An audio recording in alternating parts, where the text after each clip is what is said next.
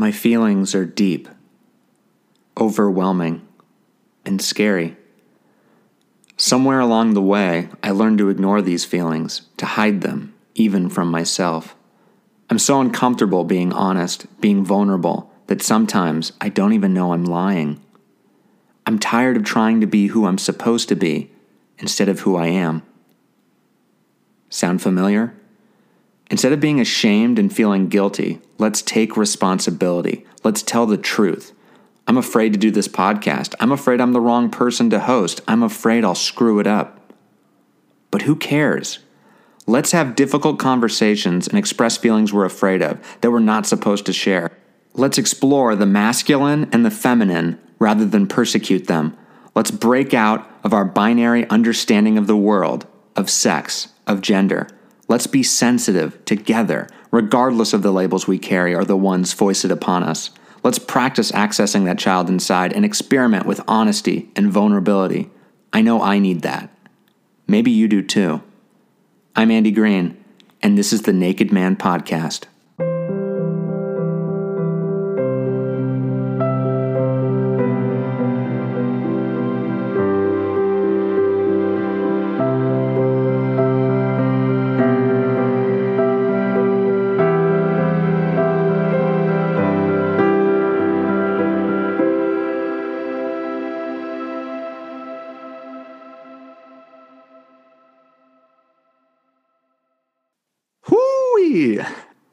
Andy Green, and welcome to the Naked Man Podcast. It's time to get naked.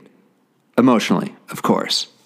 My first guest is a writer, a husband, a friend, and soon to be father, Kyle Dickinson. But I always think of Kyle as Kyle Munich because that's how I entered him in my phone when we met 10 years ago, and that's how he remains. Kyle and I met at a hostel in Munich when we were in our 20s. When we first met, I thought he was an asshole. He was merely a rival in my quest to pick up German girls, and I'm sure I played the same stupid role in his story. Thankfully, we bonded over Sch- aka pork knuckle, in a dark, sad restaurant. We realized we were both homesick, both spending our first Christmas away from home. We went to Europe looking for love, and we found it in each other.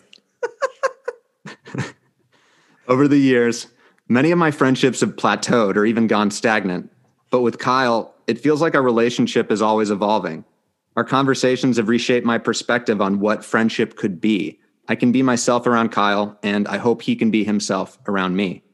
The more we've dared to share with one another, the more vulnerable we've been, the closer we've become. That sounds obvious, but it took a decade to get here. Which is why he was my only choice for our pilot, and that Kyle not only agreed, but was all in just two weeks before his first child says everything about who Kyle is. And just like there was no other choice but Kyle, there was no other choice for our theme than identity. Nice guy, writer, husband, father, friend, straight, white, male. These are the identities we've adopted or been given, the identities we're constantly in battle with. Our identities shape how we're supposed to act, how we're supposed to be. They can keep us from talking about certain things, from being the people we want to be. That's why this is where our journey begins. Kyle Munich, welcome to the show. Hey, Andy. Uh, that was really uh, special. Thank you for thanks for sharing that. Um, I a I had no idea that I was Kyle Munich, so that's a reveal. To the point where like sometimes I forget what your last name is. and then yeah, that was just uh, yeah, I, I teared up a little bit. Um, you know, it's Oh. not very often that um, you know people actually tell you uh, what they think of you or like what they are, what you are in their head. When you said we were in a sad restaurant, I was like, "Oh, that wasn't how I felt." Like, but I could be there, and maybe I'm forgetting, you know, that it was like a sad, like Christmas Eve or something. I don't know. I feel like, yeah, I, I, the sad, maybe that was a little performative, but the dark, I remember it being dark. Oh, it was very dark in the yeah. photos that I have. You, it's it's one of those things where it's like a iPhone four or something, and you can barely see anybody. And, and then I think I forced you to watch me eat pork knuckle like two more times. Uh, yeah, I don't know why I didn't want to eat pork knuckle that night. Like, was I like trying to? Did I already be eat dinner? or as I was trying to be svelte, I did care a, like a lot about what I looked like on that trip for sure. I was following like somebody on Tumblr who like was really into a certain kind of like masculine fashion that I wanted to I guess evoke in myself because I'd never had like a point of view on like what I looked like uh, as far as like what I wore. And so it was like the first time I wanted to like roll up my pant, you know, the cuffs on my pants, Oh, like yeah, above, I above the boot. that. And like, oh, my whole life I'd wanted a leather jacket, like, but I never thought I would buy one um, because I was just like, oh, I won't look good in a leather jacket. Like, that's not who I am, you know? Yeah, that was a that was a decision, like a purposeful decision that I made where I was like, oh, I like think I look good. I was single because I'd been in a couple year relationship, um, and then we had broken up like the previous year. So So, so you really were Kyle Munich. You were a different Kyle, or you were you were trying on a new a new identity, a new.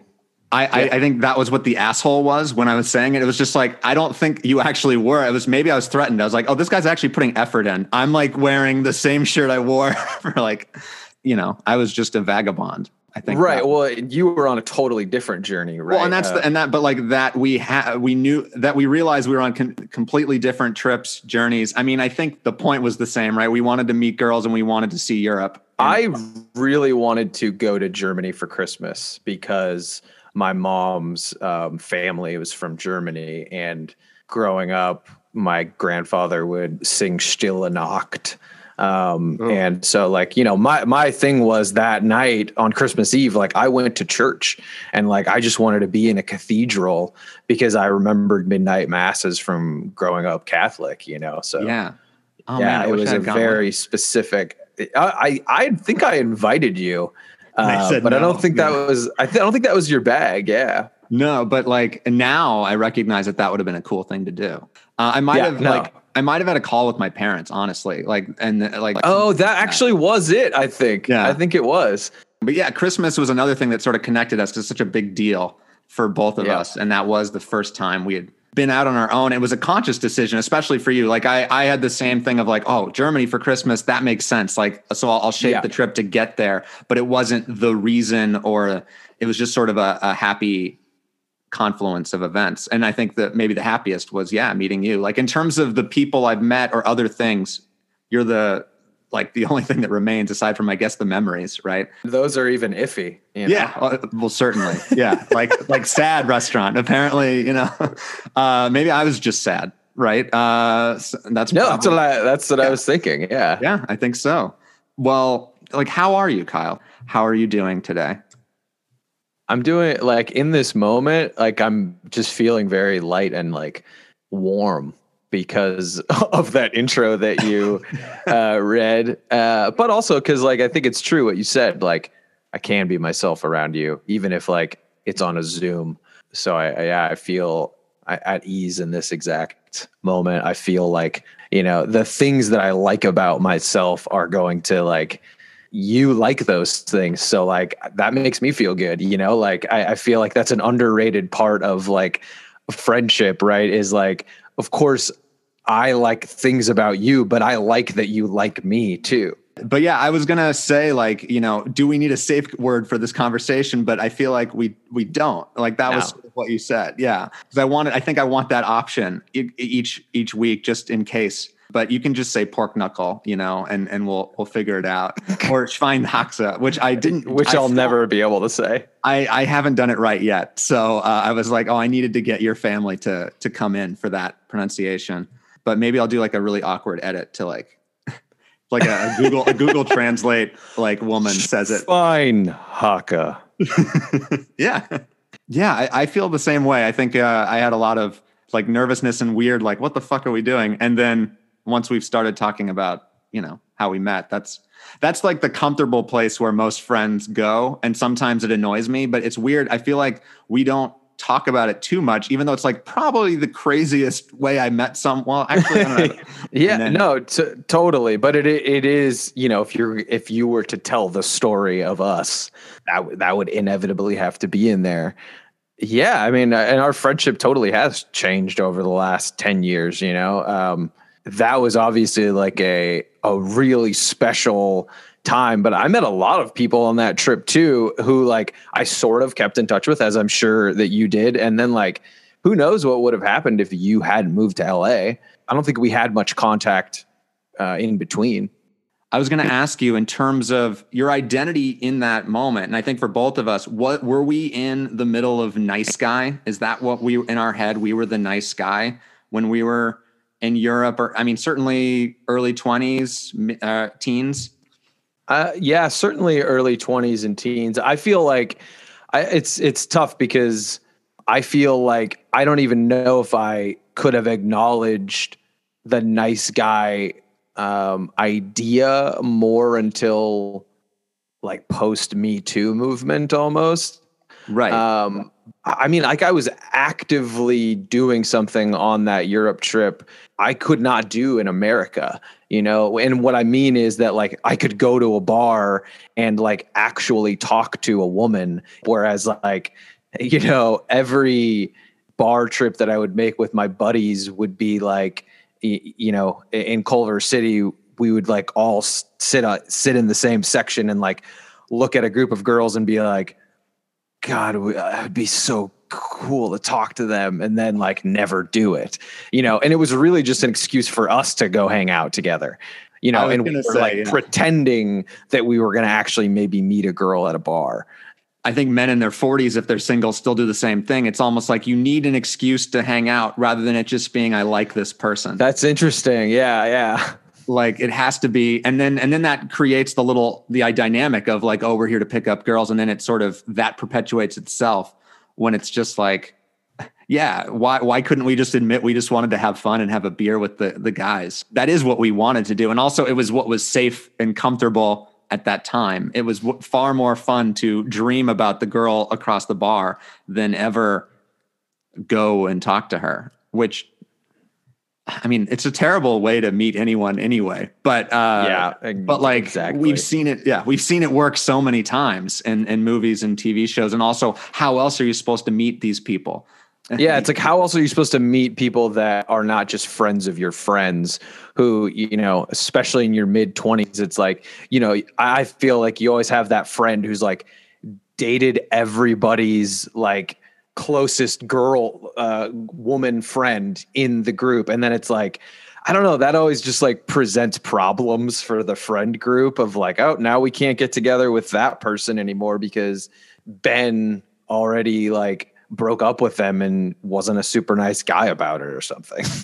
Oh, yeah. Well, but I mean, I think I was, I feel like I wanted to be Ben. So I was just like, I. No, totally. So like, but then I would, it would, it wouldn't work. So it was just, that was awkward too. you know, just like, oh, let's, uh, and then nothing coming of it. Um, but yeah, the, like the nice guy, I definitely didn't have recognition of this sort of I think I did see myself as a nice guy. I don't know if I ever like put it in quotes or saw it as an identity, but I think I always felt like I was the good person. I was the you, you, when we talked about this, you sort of mentioned the idea of being the protagonist, and yeah, I mean that that is how I saw myself. Despite, I mean, even when I'm not, I'm not, like I don't know. It's just like an impossible standard. It's also a myth, right? Like no, it's well, it's like a, a, you're always the protagonist of your own story. Like you're right. always like like making little lies to, you know, make you come out as the person who's right or the person who's good. But like I mean, I I think specifically for me and sort of the I'm doing air quotes the nice guy.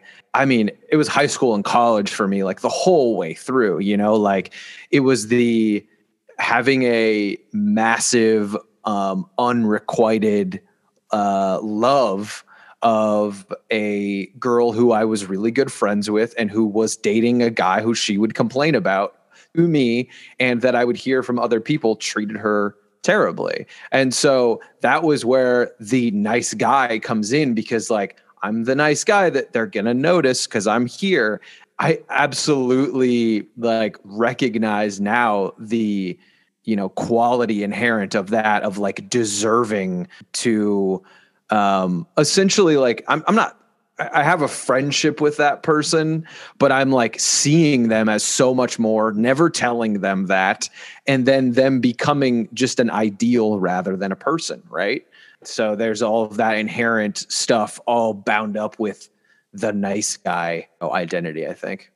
Yeah, there's this I mean, and it happens in movies all the time, and that's and and and that's where I feel like it was just programmed where it just sort of like even if you start out as a friend with a, a girl, it it always ends up there, right? It's sort of said that that's step one. So it, so right. I was like really good with step one. It felt like I'm like, oh, okay, I'm a friend with this girl. I'm in love with this girl, and then that has to mean something. I listen. I pay attention. Yeah, I'm not the dick, but let's keep in mind, especially in college, I was just as drunk and, and idiotic and stupid. She just didn't see it. I wasn't doing it uh, right. around her. Uh, so I, I, could I could keep the illusion in my head that I was the nice guy, especially with, I mean, I don't really want to use names, so I'll just say A or whoever it is. But I mean, I have this moment where this is the most embarrassing. I think I remember walking home and crying after this. I was invited out to a frat in Cornell with uh, Kay, who was an, another one of these friends and her friends. And I thought, okay, this is, I'm the only guy of the group that felt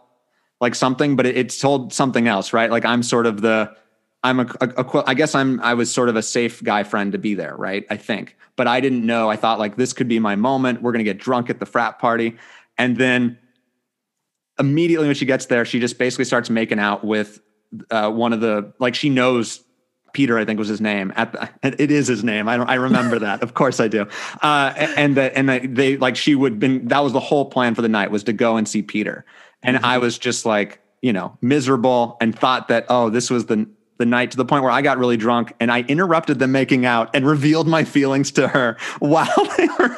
Oh man! Oh, that's amazing. It is amazing. It is. uh Yeah, I was just like sobbing in the quad on my way back home. Uh, afterwards like and i deserve like i was just like why did i it was so i knew it was it was like that out of body experience i was really drunk right but it was also just like what are you doing like i just sort of wanted to destroy whatever yeah. that was that was a, a, a person that you like had a huge unrequited crush on, or was she just one of many girls that you had crushes on? A nice guy would only be into one person, right? And I I would just be in love with any person that I met, basically. Anyone that anyone that did like me as a friend or or appreciated like laughed at my jokes or thought I was cool or or just wanted to hang out. Like that to me was validation, especially with high school where I just was too afraid to do anything. And I was just sort of a, until senior year, I basically, I tried to not make any uh, moves really in terms of who I was or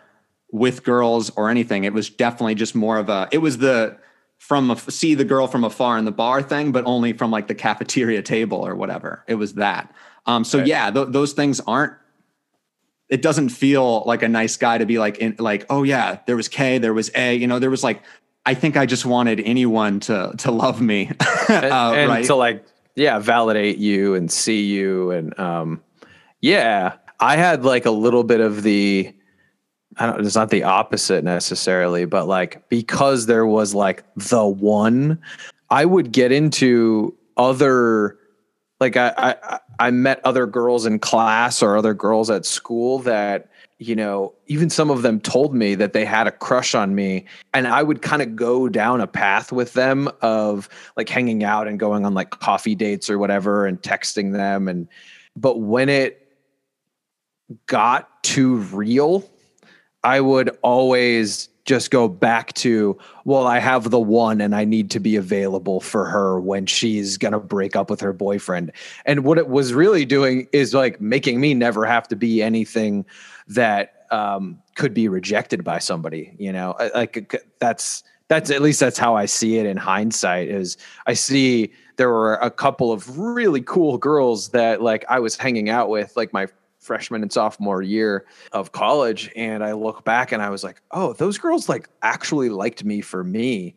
Uh, it seemed like, and I totally didn't want to have anything to do with them because they weren't the one girl that I deserved to be with. Like, and I, I hope my disgust is like coming through.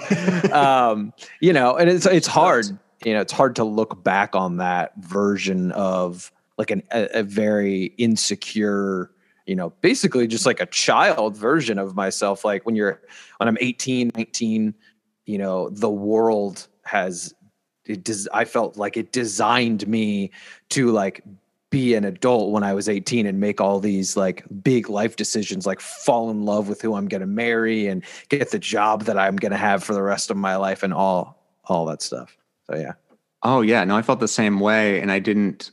I mean, I I think it was 25 to me felt like the time where I finally felt like, oh, okay, I'm not a child in the same way. I still feel like I am uh, daily, I think. But but yeah, it took seven years after, and that that also felt like made me feel like this late blooming person, which I've always felt like. When Forty Year Old Virgin came out, it's about a guy named Andy. I was in high school. I was a virgin, and it felt like that was my future. It was just like that's me. Mm, this is yeah. it, and it felt like the movie was made as a joke for me. Like like, and it wasn't obviously. And it was uh, just like what you were saying. It was that fear of I'm be fear of rejection or fear of actually sort of yeah, I don't know if I had the exact same thing in terms of like, okay, building up someone on the pedestal. I guess it was sort of like I, I spread the the I was gonna say the wealth, like, oh, I have maybe more chances if I have like four like four girls that I'm in love with. I would always have the same thing where I would just sort of go down the path and tell something about the other person that like, and this is someone that actually was into me in a romantic sense if they annoyed me in any way or if it was just something about it and it was almost like oh well we're not going to get married or you know something like that. Like that was the only reason to be with someone but it was more like oh that was that was my excuse to get out rather than explore intimacy with someone.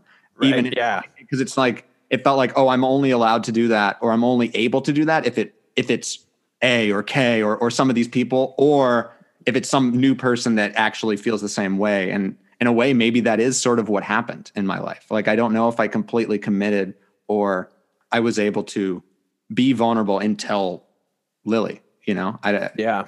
I, I mean, I think, yeah, I've only had two, like, I would say legitimate long term relationships. Most of them I tanked on purpose before that fact. Yeah. Yeah. Yeah. No, I, I, um, I, I can relate to that in, in a lot of ways. Like, I think, my first long term relationship was just me for the first time experiencing and letting someone um, who I had never met before like me for who I was in that moment. Um, and yes, obviously, when I met her, I was attracted to her, but I didn't have a crush on her. I, I hadn't seen her around campus or anything. It was a, oh, this is this is fun and i mean uh, honestly like a lot of it was like i just never I, I don't think i ever had enough confidence to think that someone else could actually like me when i i truly believe that that like when i built those other you know high school or college girls up on a pedestal like it was that I think I shared that enchantment quote with you. Being enchanted with somebody means somewhere that you know somewhere deep down that you'll never get that thing, you know?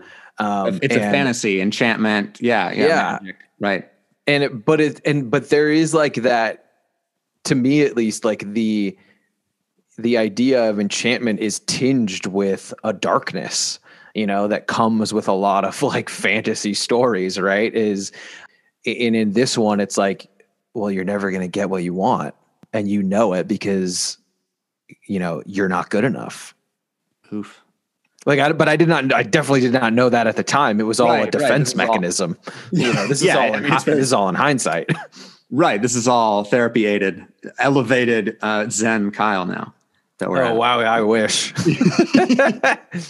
it connects to you know we were talking about validation uh, with these girls, and I think the same thing happens with writing, right? Don't isn't that what we are looking for when we write? And and and so in some ways, it makes me feel like I'm still that that 18 year old like guy looking for validation through just words. Now this feels like at least I'm not an asshole, nice guy in a bar, but it feels like the same thing. I don't know, dude. Dude, I when you asked me to be on this podcast, that like tingling part of my like uh narcissism and validation like so, like needing validation like really like lit up and like when you wanted me to read a poem like a part of a poem that i wrote then i was flipping through my book of poems and i was like oh man, I got to read this one to this other one to Andy because it's so good.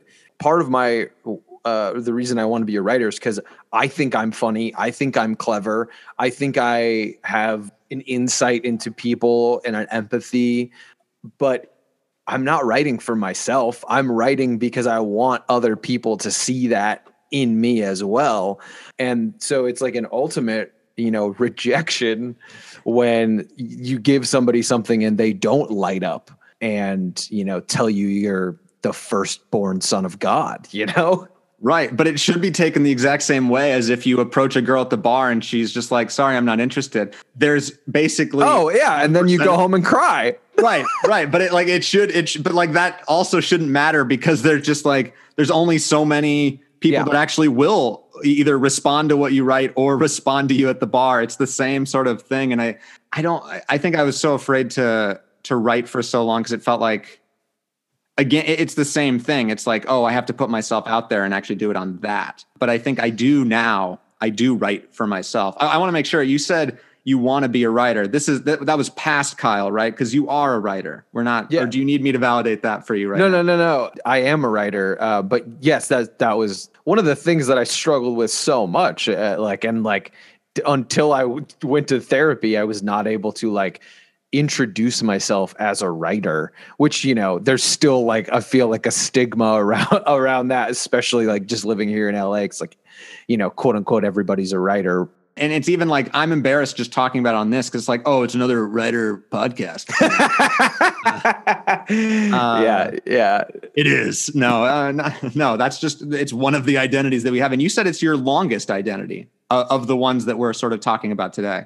yeah, yeah, no. Um, when I was, I can't really totally identify it, but like being sometime in middle school, I felt like I had a way with words. I was, I was always funny, you know, like that was from the time I was like in third grade or something. I, I was definitely one of like, you know, two or three, not like rebellious class clowns, but like somebody who could make people laugh. And so I think like that the validation of getting laughter really was awoken like when I started being in high school and being in like, you know, English classes. I would get kicked out of class sometimes because I was just like couldn't stop laughing at like shit that I said or or that Johnny said or somebody, you know.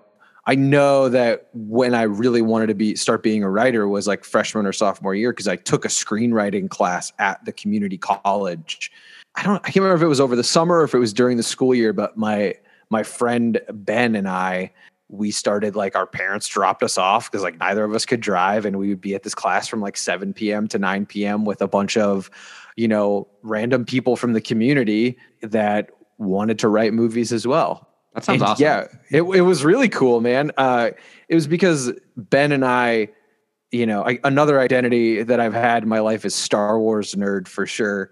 Um, ben and I were huge Star Wars uh, kids, and um, we started coming up with basically our own Star Wars ripoff.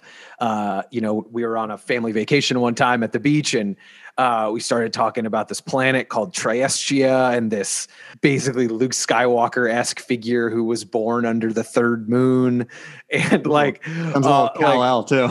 uh, uh, yeah, yeah, all of this, the, all of this, um, you know, sci-fi mythos that we are like, this is good. And we had a little notebook that we started writing it. We we're like, this is, we need to write this, but we didn't know how. And this was like that age of the internet where like you could find stuff, but like we were 15 years old and we were not like you know going to read a screenwriting book online or something like that so. Right. Yeah. yeah, you were you were early to the game. I think uh for me i started well i started as a, a drawer when i was really young. Me too. and like and and like i think i was five or six and like apparently the stories are like people would line up for my drawings of ninja turtles. And i'm like you draw good.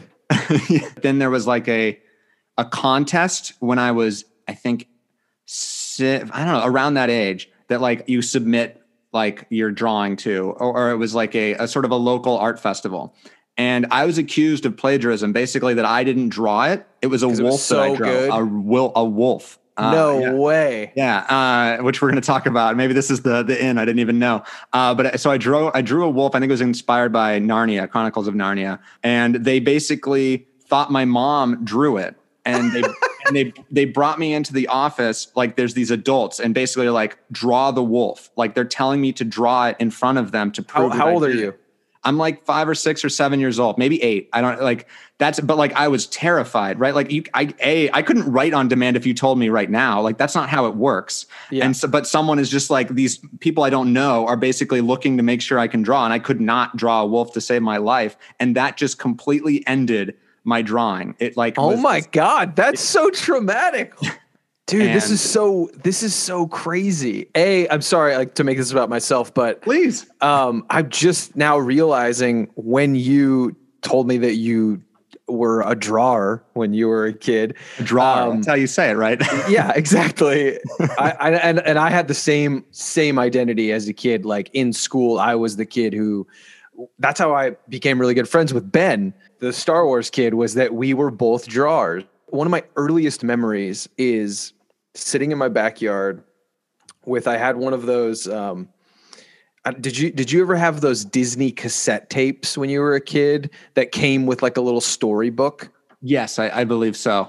my favorite one was the three little pigs and i was obsessed with the big bad wolf Ooh, um, to the point where like when we find when we went to disneyland when i was in i remember second grade? Yeah second grade we took this huge road trip to disneyland. And i i just wanted to buy something that was big bad wolf because he was my favorite disney character. But he freaked me out. Like yeah. Ooh, there there is this um and and the reason I bring it back to the drawing was my parents last summer dropped off a huge, you know, box of my stuff here at the house. And all my old drawings are in there from when I was in second grade. And there is a couple big bad wolf drawings. And there's one in particular where it's like a profile shot. And he's like just looking out at you with like this really sly, mischievous, but dangerous grin on his face. Ooh. And I loved looking at that when I was a kid because it freaked me out. It's that same feeling that I get when I watch like a good horror movie, like where I'm like, I'm scared, but I'm intrigued. But yeah, it's strange that it's the wolf there as well. we should maybe introduce the wolf dog thing where uh kyle why i mean i think the main reason why we're even talking about identity is because like what was it like last month you call or uh, you called me out Yeah. of the blue to like rave about a movie i didn't answer of course because i didn't answer. And then but like you were well actually you tell the story. Why am i telling the story? You, yeah. Okay, yeah, I'll what, tell what is the story. this movie? What is this movie? In and of itself, uh, a movie that uh, is hard to describe, but is and probably better uh, off not right? Like yeah, we want people to go into it without knowing what it is. Yeah. Yeah, and it's just I mean it's essentially an expo it ends up being an exploration of identity. And one of the central bits of the movie is this idea of the wolf uh, and dog hour, right?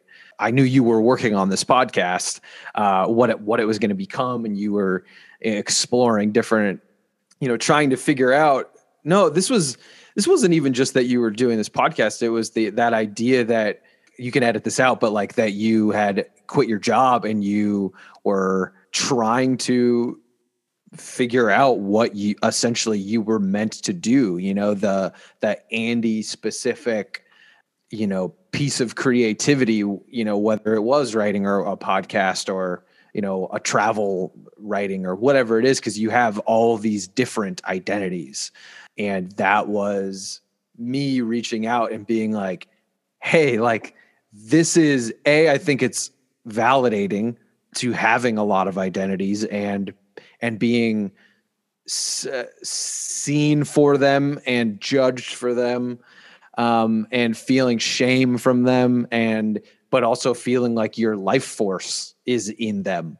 I mean i recommended it to a lot of people but i called you like immediately after the movie was over because it was something i thought you would resonate with Yeah, and I think when I was saying it, I made that sound like such a, a, a it, it is a big deal for someone to call these days, Oh, right? I- a movie, and that's what made me like sit up and take notice and be like, okay. And so I, I, I did appreciate it rather than you know we, we we've talked a lot about like feeling guilty about people pushing movies or TV shows on us because there's a million, and how Yeah. dare anyone? Uh, but like uh, this one's on Hulu, so enjoy it. uh, but uh, what you're saying about the the choosing identities, and and I've, I think I'm always overwhelmed by identity because it feels like I have to choose. I have to choose one, Right. or or I can't balance all these, and it's sort of, I mean, I think what we are both trying to do is to embrace the multitude and to embrace all of these different things about us, rather than I can only be yeah a travel writer or or or whatever it is, a podcast host, a father, you know, whatever it is, and it's like that's a limiting way to look and also it's just you're putting so much pressure on that one thing and it's just we're complex people i mean that's the hope uh, i want to be a complex person rather than Yeah. just uh, you know whatever my job title is Absolutely. I mean, and it, it's it's that uh, f- for me, the idea that the thing that I am meant to do, which is be a writer, and specifically, you know, a screenwriter, uh, that that thing is also what I've chosen to make my living at, um, and so over the years, those the pressures that come from you know making money and making money but also like it completely influences the people that i meet. It completely influences my friend group. Um, it, it influenced where i fucking live you know? So when all of those things are uh, stacked on top of that identity that i chose it's like it feels like i can't ever move you know? It feels like i can't have other hobbies because i should be writing all the time because i need to figure out how to sell a screenplay. So like there's all these stressors that are uh, built on top of that it's an it's an identity that i like desperately at times in my life have wanted to reject like in seeking some sort of like calm or you know like idea of what a what it would be like to like shut my brain off for a night or something like that Oh, you know and, and not feel guilty about it.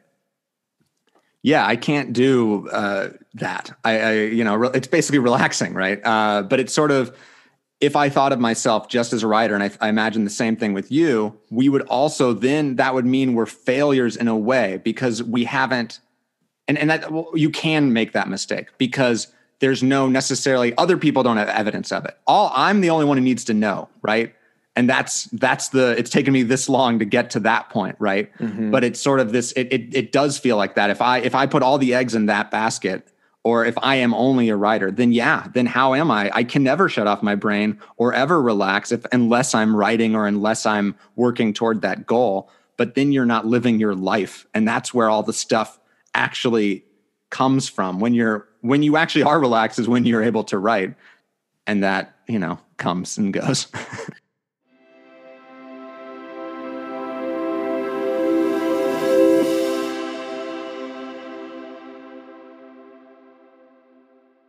we are back and, and i think we want to take this opportunity to sort of circle back i think we we went off the path slightly we're all in the woods it's all this Yeah, exactly. uh, but like we, we're gonna go back. I think the wolf and the dog is something we're dancing around. We've been bringing it up a lot. People are like, "What the fuck are they talking about?" And, and to me, it, it means something slightly different in and of itself than what I think we have now used it as a shorthand. It's to me, it feels like this dichotomy dichotomy of what a man is or can be, and it's it is black and white. It's sort of you have to be the the dog. Prota- it's uh, the protagonist uh, in the present villain in hindsight um, right. that, that we were talking a little bit about earlier right And- and also being conscious of those things in the moment uh, of the the things that are going on inside me um the thoughts that i'm having that feel like another person's thoughts you know Eh, which is so much connected to identity like why why would nice guy kyle think that thing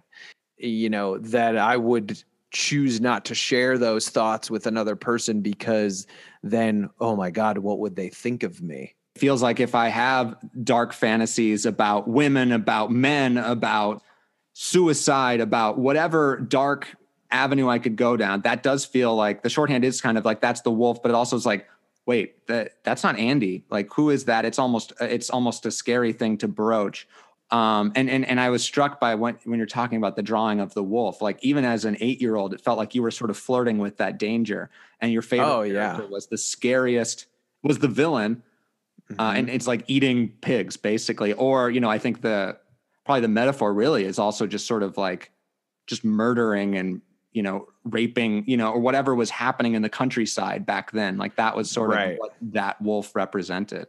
And like, I don't know, the first thing if if like if I was in therapy right now and my my therapist would would be like, okay, so like what's um just like slow down and and what what comes into your head when the big bad wolf is like looking at you and licking his lips, you know?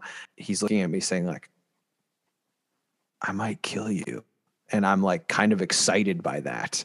That I mean, death is a possibility, right? Like it's a to look death in the face is exciting.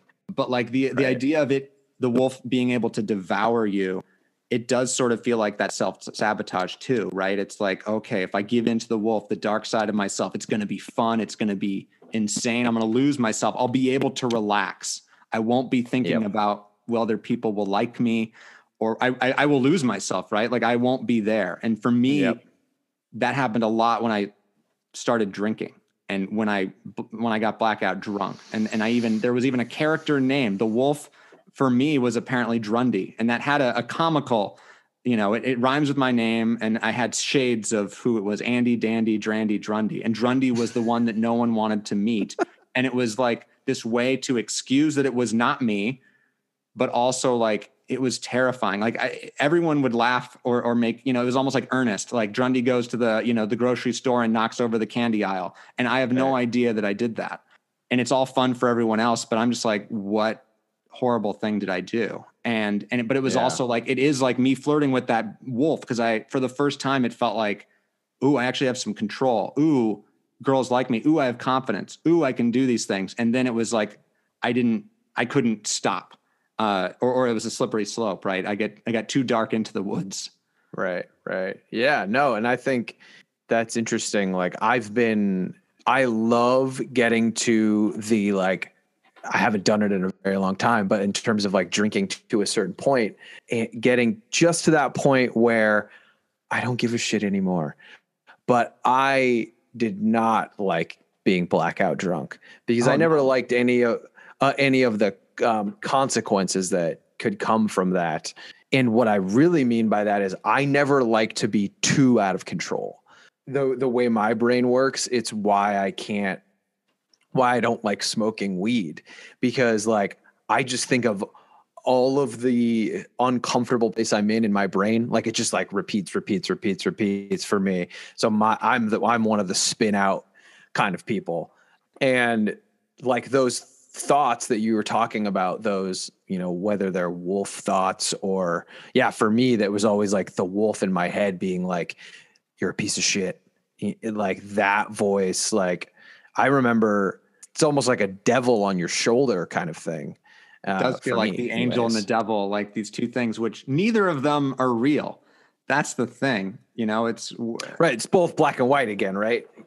Right, and and that's why I was sort of interested by the idea of the coyote. Like we that like, and I ha- we have I haven't brought this up to you yet, but like the like coyote and and folklore and mythology is the trickster, and it's also sort of that in between. I think, and those are always I think everyone's favorite characters and stories and things, and and They make stuff happen, right? yeah, they're the they're the inciting incident, but they're also the ones that we don't we can't necessarily trust. We don't know exactly what they're going to do. That also feels like they feel like maybe more real people because they're complicated, they're flawed, and they're not just a mustache twirling villain. They're not Right. just Luke Skywalker or you know or whoever it is. And I think there are so many. I think that being in the middle is really hard in our world. And, and I I Yeah. thought of James Dean because I finally watched East of Eden recently, and I just he's he, he strikes me as a coyote, even though I think most people would think of him as he was sort of the wolf. He was this dark, brooding man, but he's very sensitive and he's very he's feeling. His emotions are everywhere, and it's sort of that. In the, especially in the 1950s, I think that struggle right. was what he was weighing on, like that he, he felt like he couldn't be himself, or it was just like I don't know, he was the bad boy, but also not. And I, I mean, we see those in TV shows and movies all the time, and it's always we love to see. Everyone loves the bad boy who's actually a, a sweetheart, uh, Yeah. and sort of they oscillate back and forth. Um, and and that ha- like man that that di the, uh, that dichotomy and that like being both those things like i think that that idea was is where the like leather jacket munich kyle munich comes from right Yeah. is like i wanted like i i've told you this a million times but like there's this song by the gaslight anthem that i love and it gets stuck in my head and i've said it in therapy. It's he says i always kind of sort of wished i looked like elvis.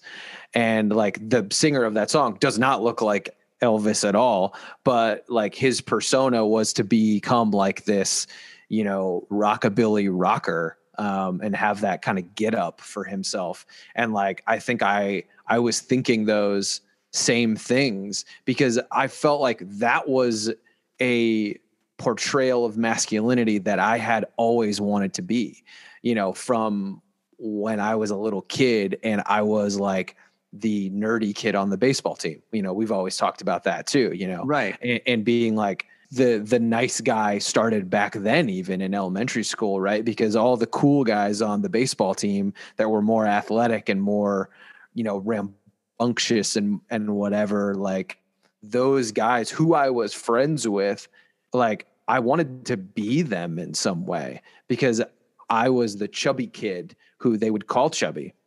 Um, I was the I was soft, and I knew that, and at least at the time, like the perception of that was that like I didn't fit in in that way. Right. Also meant you weren't as good at baseball. You weren't you weren't as good a man. Uh, and it, it, like it feels like I, I had the same thing. It almost feels like they were more comfortable in their masculinity or being a man, or there was no complication. It was sort of like owning it in a way that felt. I, it didn't feel like I could do that. Uh, Yeah. Slightly, or or that I was. uh, Or I just didn't. I didn't know if I wanted to do that because I, I didn't necessarily like. Like I think you were friends more with the people on your baseball team than I was. I I was always friends with them on the field, I think. And uh, that's part of how I, you know, am able to act and, and, and be accepted in multiple places. But I sort of, I'm always like, fuck these. Even as a kid, I was like, I don't like these guys. Like, I remember the, the wolf came out when we were like doing a, a team huddle, like sharing our favorite movies, like introducing ourselves for the all stars. Right. And everyone goes around saying their things. And uh, Tim Ramberg, who was my sort of the rival shortstop on the team, and, and sort of the this like coach's son. He was the goody two shoes, and he he also said what would have been my answer too. Like Star Wars was his favorite movie, and Yeah. because I was just like, oh fuck, I like fuck this. Like he's a he's better than me, and he was also more comfortable being the nerd kind of. I feel like most Oh people- man, I know that feeling so well. And so, what did I say my favorite movie was? I said American Pie, the most wolf choice you could say, especially in like eighth grade. And everyone Oh, yeah. laughed and was so je- like they thought I was cool, you know, because I was Yeah. like, oh shit. Uh, and I mean, I did watch that movie with like my guy friends, and we do the horror, you know, pause on Shannon Elizabeth, like Yep. stupid stuff. Um, no, yeah, I t- totally did the same thing, man. it's so interesting because like that brought up a couple things for me. I'll try and get, get to both of them because I think they're sort of important for for me. Is like I remember being friends with those guys. Like Chad Lukens, I think I've told you about him before, but he lived down the street from me and he was the cool guy in our class, you know, in second grade from then on, you know, through middle school, he was like the cool guy who, uh, like, it seemed like all the girls liked. And then there was Caleb Hunter, who was, he was not as cool, but he was like almost the nice version of the cool guy, you know, like, I felt like both of those guys were my friends, but I was always like, Caleb, Caleb gets me a little bit more than Chad, but like, I would always hang out with Chad because like, we were always on the same baseball team and his house was a, a house that had a basement so we could like go and watch TV and like be away from his parents and stuff like that. And I remember like one time we were wrestling and I was bigger than him because I was like the chubbier kid and I pinned him and like I just held him down. And I was basically like in in in my body and in my mind I didn't say this but I was like I'm not a pussy, you know, like I can beat you up. Don't try me, you know, like and I and I was I was so angry at my friend you know? And i feel like there's so much complicated when that idea of like wishing i was elvis kind of a thing is like i always wished i was more whatever society's idea of manly was and then i was angry for not being that but also at the same time being like i don't want to be that because that would mean i would be the wolf Yeah, I have this memory of uh, I think I was like I don't know around eight years old, and I was at after school daycare, and I was playing with a girl named Elena Githens, uh, who I think I had like a very like child school crush on or whatever. And I remember we were hammering something. I have no idea why we were hammering or what we were hammering, but my dad picked us up, and I remember her bragging to my dad about how she was better at hammering than me. Uh, and it was Mm. true, very much true that she was a better like, and it was, and my dad is a man's man. You know, he is someone who can actually make a, you know, things uh, with his hands. And and to me, it was just like, oh shit, the this I'm never. I, it felt like in that moment I lost my dad a little bit. I was like, oh, I'm not your son. Um, I and I like or at least i'm not the manly son right? And and i and i don't think i've ever mentioned that to him um but i think about it a lot. And i also think about i Mm. like i never i don't know. But no but that like hurt, that really hurt yes. Yeah. Uh well and i still like i think i still carry that with me whenever i have a hammer in my hand right like i still feel like oh, I like I. I know that like I can do it, but like it's not going to be pretty or but some of that is also just me making it happen, right? That's sort of what happens. It's like, oh, I'm already assuming that I'm not good at a hammer because I remember this memory when I was 8 years old. And it's I'm now 32. Like I think I I I, I, I yeah. you know uh, But it's like self-imposed, right? Like I don't think my dad did have a, a look of judgment or a thing. I, I think maybe I felt it and maybe it was there. I have no idea. But maybe it's like, oh, I want to be the guy who can do the hammer, just like what you were saying. Like I want to be Elvis. I want to be the sex symbol, the the guy who the carpenter slash handyman. You know, yeah han solo right it's like that's true. Luke and Han are the the wolf and dog thing too, uh, and he gets the girl right. Uh, but he also sort of he, he's he's slightly less scoundrelly, right? That's what you have to. He's the coyote, I guess. Uh, he is. He is the trickster in that story, right? Because he Yeah. switches sides, kind of. It all it always comes back to Star Wars. It, well, it does, right? Because it's black and white, you know. And I feel like it's. I, mean, I don't want to go off into this Yeah. whole other Star Wars uh, conversation, but like it's it's one of the reasons later that that I like it less now.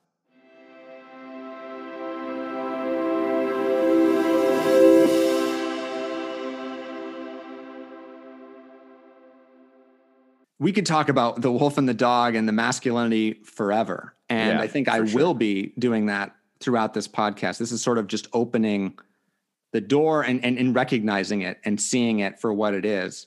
And then I, I and I think to sort of close out and segue to the more new identities that we and Kyle have. Kyle was going to read sort of a, an unfinished poem for Sure. us. This was a a poem that I that I wrote. I guess uh, wow on September eighth. 2020. Um, so this was about a month after I found out that I was, uh, you know, going to have a child. Um, and I was very much in a place of the, the fires were happening. Right? Like this was when L- LA was covered in smoke, and I was super existential at that time. Of like, I'm bringing a bringing a child into not only into a world that is uh, being destroyed that we are destroying but like i'm also i'm barely feel like i'm an adult capable of being a father like i'm married but that doesn't mean that i don't like think about other women you know? It doesn't mean that i'm not attracted to other people. And so real core wound for me of my parents having marital problems when i was a kid and never wanting to be that person who could ever do anything like that and thinking like that's an unthinkable you know thing that i would ever cheat on my wife. And i have not done that but like that wolf exists in me. Right. Um, the thoughts again seem like it's it seems like you're prosecuting yourself for the thoughts or like or if i have the thoughts that means i'm capable of them right? And and i think that is true But I and think oh, what a sweet release it would be to just do them because then I wouldn't have to think about any of the because then I would have a new identity, right? Because then I would be the cheater. asshole. then I wouldn't have to deal with the difficulties of being honest with my wife, you know, of telling her that like, hey, I I'm not feeling fully satisfied emotionally or sexually or or whatever. It's way easier to just like have her hate me, you know, which is insane. Right. Um, But that's how it happens, I think, almost every single time because it's like, oh, we can't have that conversation. because that intimacy is so much tougher than or it feels that much tougher because it feels like if I say this to her then she's never going to be able to look at me the same because I'm this like squeaky clean thing in her mind and it's like you know luckily Sam and I don't have that kind of relationship and from the beginning before like before we were engaged even engaged we were like hey we're going to be together for a long time and if if either of us in our whenever it happens but at the time we were like if we're like in our late 30s um and we feel like you know we're finding ourselves thinking about other people sexually and wanting to have other experiences like let's just at least tell each other that those are things that we're thinking about so we can talk about them rather than have them be something that we're stewing over um, and like spiraling into to shame It's actually awesome that you mentioned that because I remember you telling me that. And Hmm. I remember you were at my apartment and I, I remember you sharing that, that you guys were made a sort of a pact to share if you ever had feelings about someone else or like wanted to pursue something. To me, I was like, oh, they're to make it like that. And I was just like, and that felt like really cool. I was just like, there's a slight awe there of like, it felt like kind of like a, wow, really? You would actually do that? But I was also like, that makes so much sense. Like, uh, and and I, honestly, I think uh, my wife and I have sort of had the same thing. I don't I don't think it's been as formalized, and I think and I think that I think it I think it needs to be, you know, because there's nothing. It's it, it seems like a shameful thing to be attracted to another person or to even want something else, but it's like it's just natural for that Yeah. to happen. I- was like, that's where I was like, oh, okay, I need to like follow Kyle's example there. I actually had that written down as like what I wanted to bring up. So, oh um, interesting yeah, Wow. I, I don't know, like that stuck with me. and it, it's it feels like so i don't even even knowing that we said that to each other like i don't know when that happens um, but just the fact that we talked about the door is cool because like now it it takes away some of the shame. You know it it says okay i'm not not just bringing this up for the first time you know? And we over the years we've had like versions of that conversation that are like hey just checking in like i don't really know how i'm feeling right now if i'm really feeling like this or if i'm really feeling like that i just wanted to let you know that this is a thing that's going on inside me right now and i tend to leave those things for a moment of explosion but i always know that like that Sam is going to be there to like talk to me about that stuff. She's just so much more even keeled than I am. That reminds me a little bit of uh, even yesterday because I was gone for a week, right? And I sort of built up my return as some like I had fantasies about what that would be in terms of physical ones, but also just like, oh, it's going to be great. Like I, you know, we miss each other, and then we got there, and it's just like I'm forgetting that there's another like. It was it was sort of the white male thing of just like oh you know I'm the, the returning hero. Like let's have you know let's have sex. Let's like celebrate my return. And it was like she was working and tired and like she has one more day before spring break. And I knew all those things. And I was just like but I couldn't help but be a little bit bummed. And I was just like damn. And but we and we sort of tried to talk about it. And I was and I think uh only now am I like yeah I was the complete you know idiot in that scenario. Dude, I mean, I go through that almost daily because my wife is pregnant. And like any negative, any like things that I am excited about, like are tough to get her excited about because she's like, I'm in so much pain and I'm so uncomfortable. And then things that I'm mad about, I don't want to even share these things, but I do because I'm me and I'm a narcissist. And then I feel I'm not a narcissist, but I'm I'm very much, you know, it's just us here at the house. It's COVID and somebody's got to hear my thoughts. And then it's her. And then it's like, "Ah, God, I know I want to hear you, but like I'm never comfortable in any position. So it's like, it's I can't win, and uh, but it's always about me. So yeah. But like, but at the same time, you're you know you wanting to share your angry thoughts or your your sad thoughts. That isn't. You're not. Yeah, like you said, you're not. Well, if they're about if it's if they're about her that I'm referring to. Oh, basically. Oh, okay. Yeah. gotcha. Uh, because Yeah. it's like, well, that's obviously what we signed up for is to like share those. But I feel the same way. It's just like, oh, Lily isn't pregnant at this point, but I I definitely can imagine it because it's sort of what school feels like in a way, and it's also something so much bigger than us. It's like so much more important in a lot of ways. So it's just like, well, yeah, me being uh, angry about something you did or didn't do, or just something in the world that I'm angry about. It's just sort of like, nah, I, I sort of have to stomach that. It feels like, and that's, but that's oh, go ahead. Oh, oh, I was going to say that I think it's still the dog wolf thing too. It almost feels like the masculine thing of like, oh, well, I got to just carry this.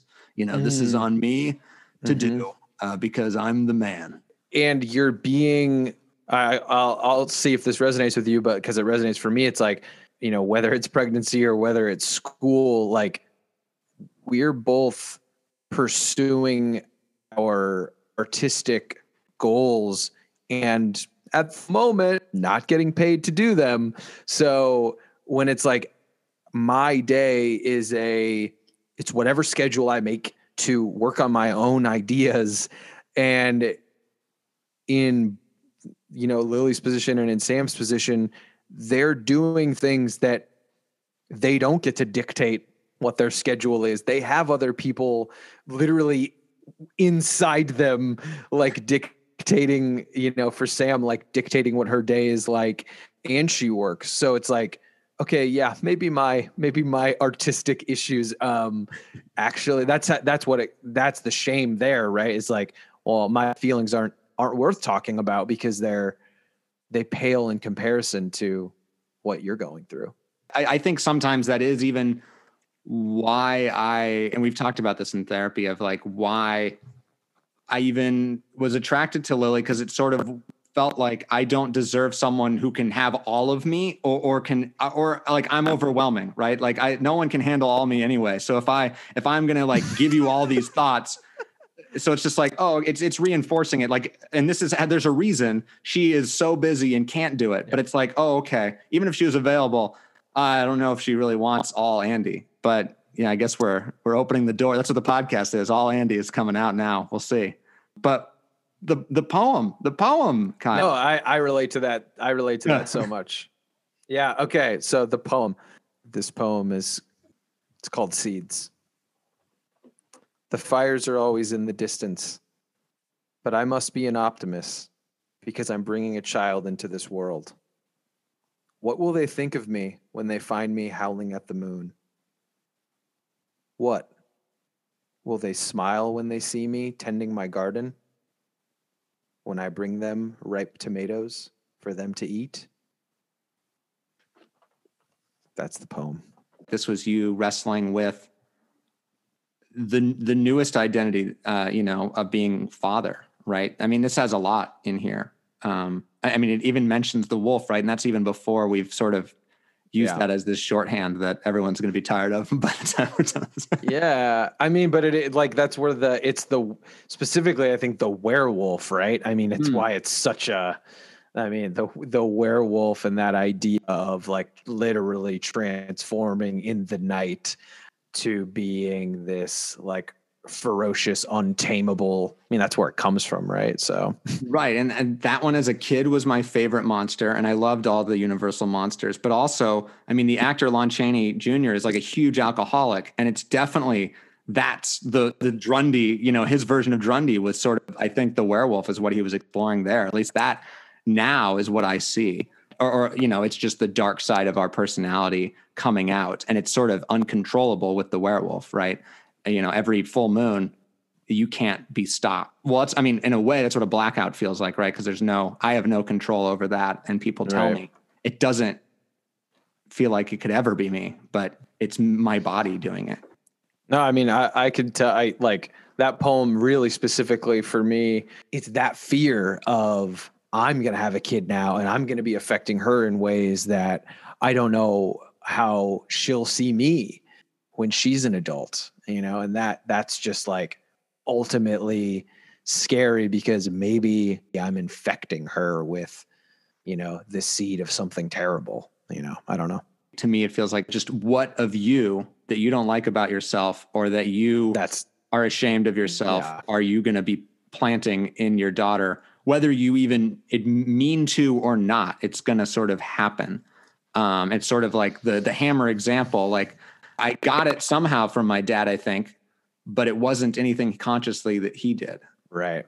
you chose writer husband and all these different things but is this the most conscious identity choice does it feel like that does that make sense as a question Yeah. Well, and it's, it does to me because I, you know, writer like felt didn't feel like a choice almost, you know, and husband was something that like n- I never wavered from. Like I knew I always wanted to get married, and I remember, oh, or like I wanted to be in like a long term, you know, monogamous relationship, right? right when Sam and I um, first started, you know, when we were in like that phase where we were definitely together and we were talking about getting married, we weren't sure if we were going to have kids, you know, for a lot of different reasons. And I think when we really started talking about having a kid,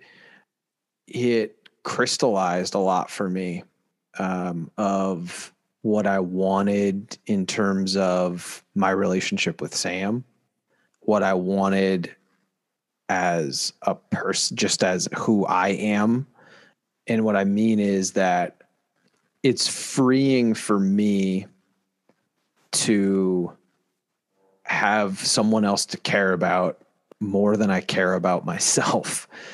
And I think you know, there's a version of that with Sam because she's my wife and of course I love her. But we've talked about this when we were getting married. It's like we we choose to be together. We don't need each other. You know, we we make each other better hopefully and we complement each other in different ways, but Sam, Sam would kick ass without me and I would probably be okay without her. But we're going to bring a life into this world that will need us wholly and fully. I look forward to what my life is going to be like as somebody who has to act a lot more than think.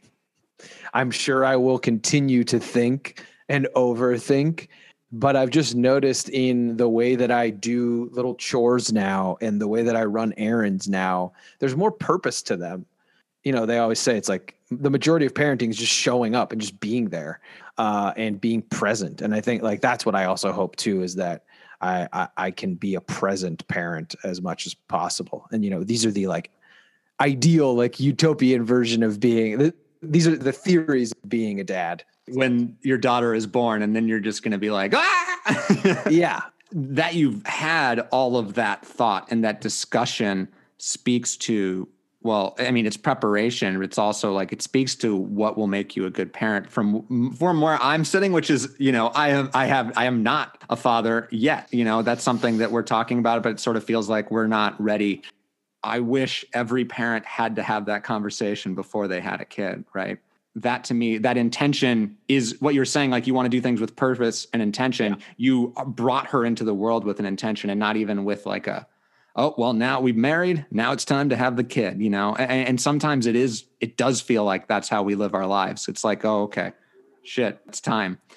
Um right and like and I, and i would be dishonest if i didn't say that like my friends having kids around me didn't influence like not that it was a pressure but it was almost more of an invitation like Mm. of this is possible and like look at yeah it's hard but like there's a lot of joy in this thing in, in being a parent in in raising a child you know? And i think that that wasn't something that I I I never like dreamed about it in that way, you know, like I I never was like I don't hang out with kids, you know, like I don't um I've never I haven't babysat since I was a kid, you know, like so I think in especially like in my 20s, you know, it's easy to like be like, yeah, I'm never gonna fucking have kids. Like this is fun, you know. but like I need grounding in my life. Like I, I I want a family because I think I'm like you, you know, where like my brain shoots off to the moon. And I, that's something I love about myself, but it's also there's a lot of negatives to that too, uh, of feeling unmoored and unsatisfied, and um, to be able to like have um, a home base. You know, home is something that is mm. so important to me, and you know what home means to me from when I was a kid is family and and my mom and my dad and, and me and my sister. I'm not saying that my daughter's going to get a sister or a brother necessarily yet, but like the little family unit that we're going to start like is it feels really important to me.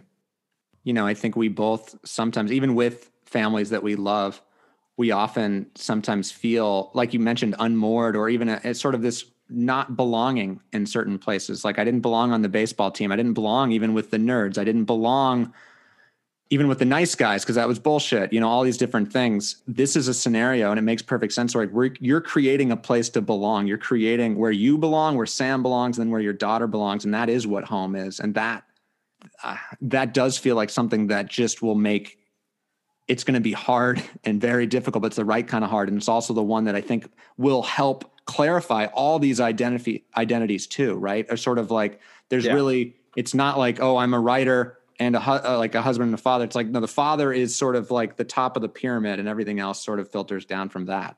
I don't know if that makes sense. It totally does because like that the number one thing and like I, I this is all speculative but i can only talk about how i feel in the moment and and like clarifying is really the feeling for me because I think in in a lot of ways this past year uh, has been terrifying but clarifying for a lot of people of what really matters in your life, right? It's it's given an opportunity to like I feel like it's it's very strange but like I've become closer to you in the past year than like almost our entire friendship. Like we were getting there before I you know went lived in Boston for a couple right. months. But like you know, there was like an excitement of coming back and like like, oh, I think I'm going to be better friends with Andy now, you know?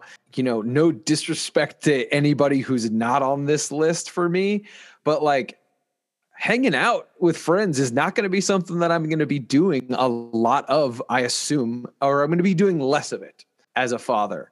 Um, and so the people that mean the most to me are the people that I plan on spending time with. So I think that that is clarifying uh, about being a father. And then Sam and I are going to have to figure out like our relationship within the bounds of being parents. And I think like like it's already brought us closer together in terms of like the conversations that we're having in anticipation of being parents.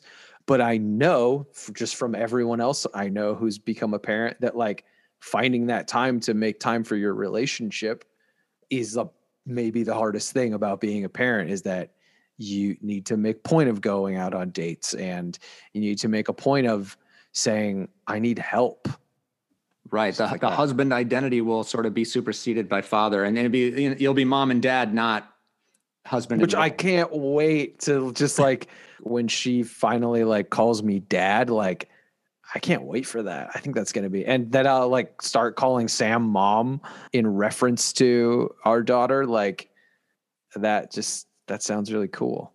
Sounds like the best. Uh, I hope you uh, tell me when that happens. I uh, after after you've been present in the moment, of course.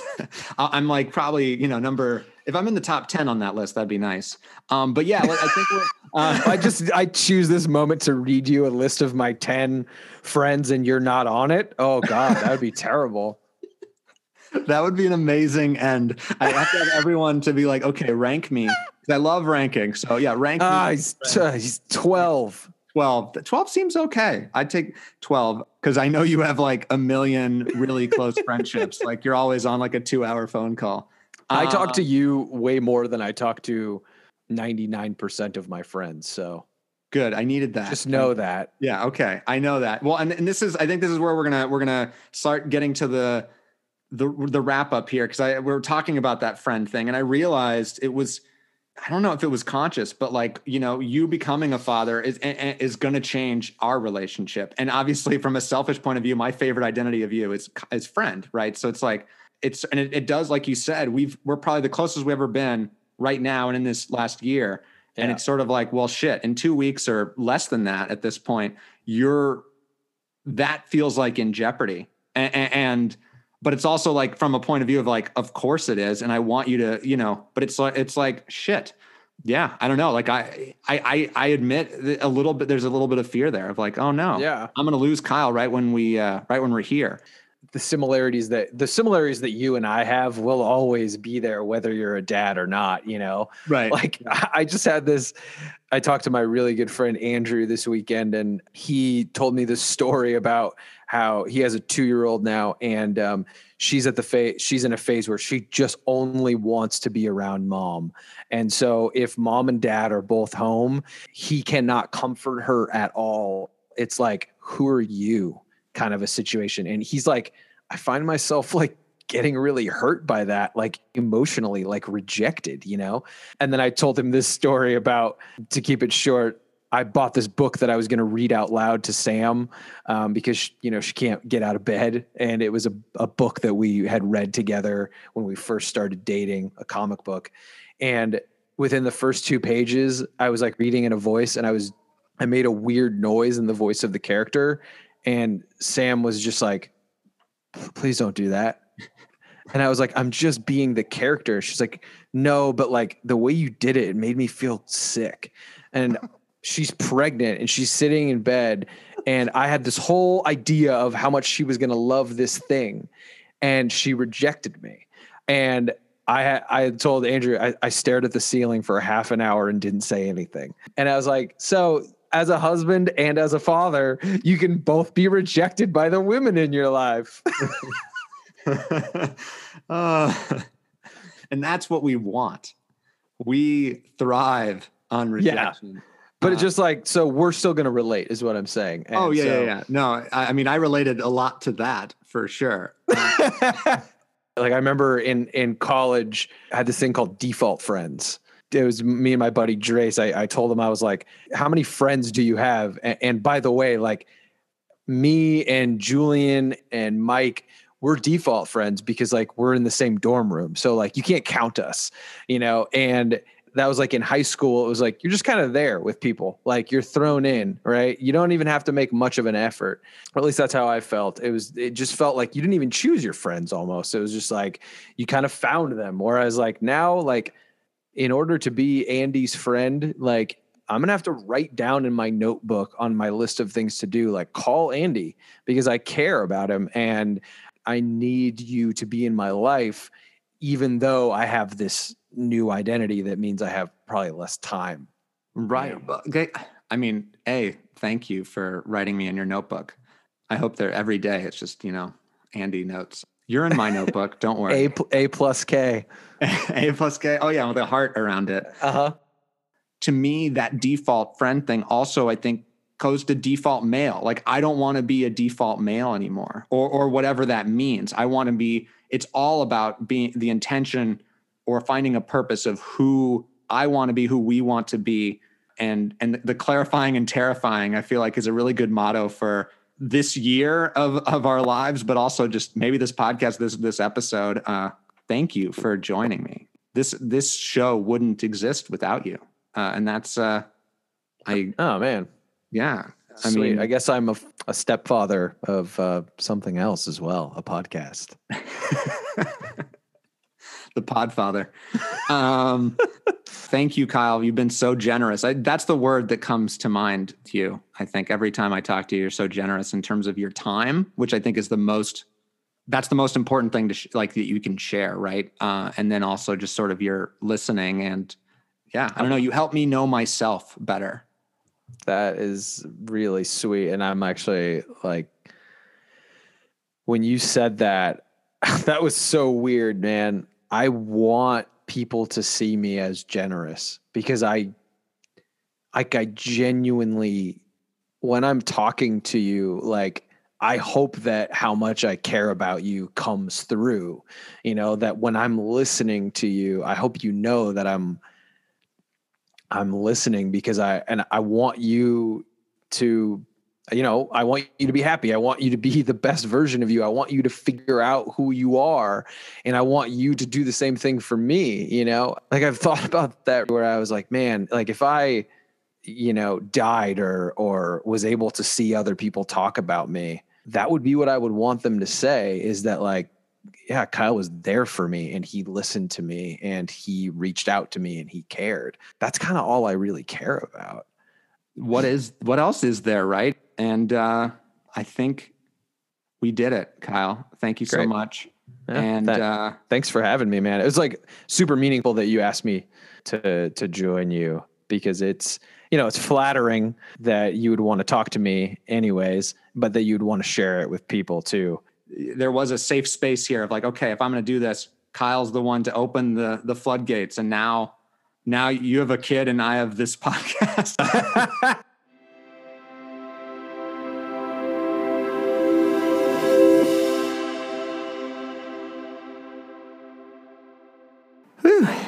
We made it. I'm so grateful to Kyle for being here and to you all for listening. I hope you got something out of our conversation like I did. I know I vow to continue the clarifying and terrifying work of examining our identities. And I'm happy to share that Kyle's dad identity is off to a wonderful start as his daughter is happy and healthy at home with her parents. You can find the guiding light for this episode, the soundtrack of Kyle's life, and all others to come on the Naked Man Spotify page. Please rate and subscribe to us on iTunes, Spotify, or wherever you get your podcasts. Tell all your friends and fun uncles about us. Let's start a nudist community. Follow us on Twitter and Instagram at NakedManPod, and don't hesitate to reach out to us at nakedmanpod at gmail.com. Next time on the Naked Man Podcast, I invite my inspiring new friend Kat Pettibone to discuss female male friendships and why they can be so difficult and scary. In the meantime, as my dad always says, be sweet.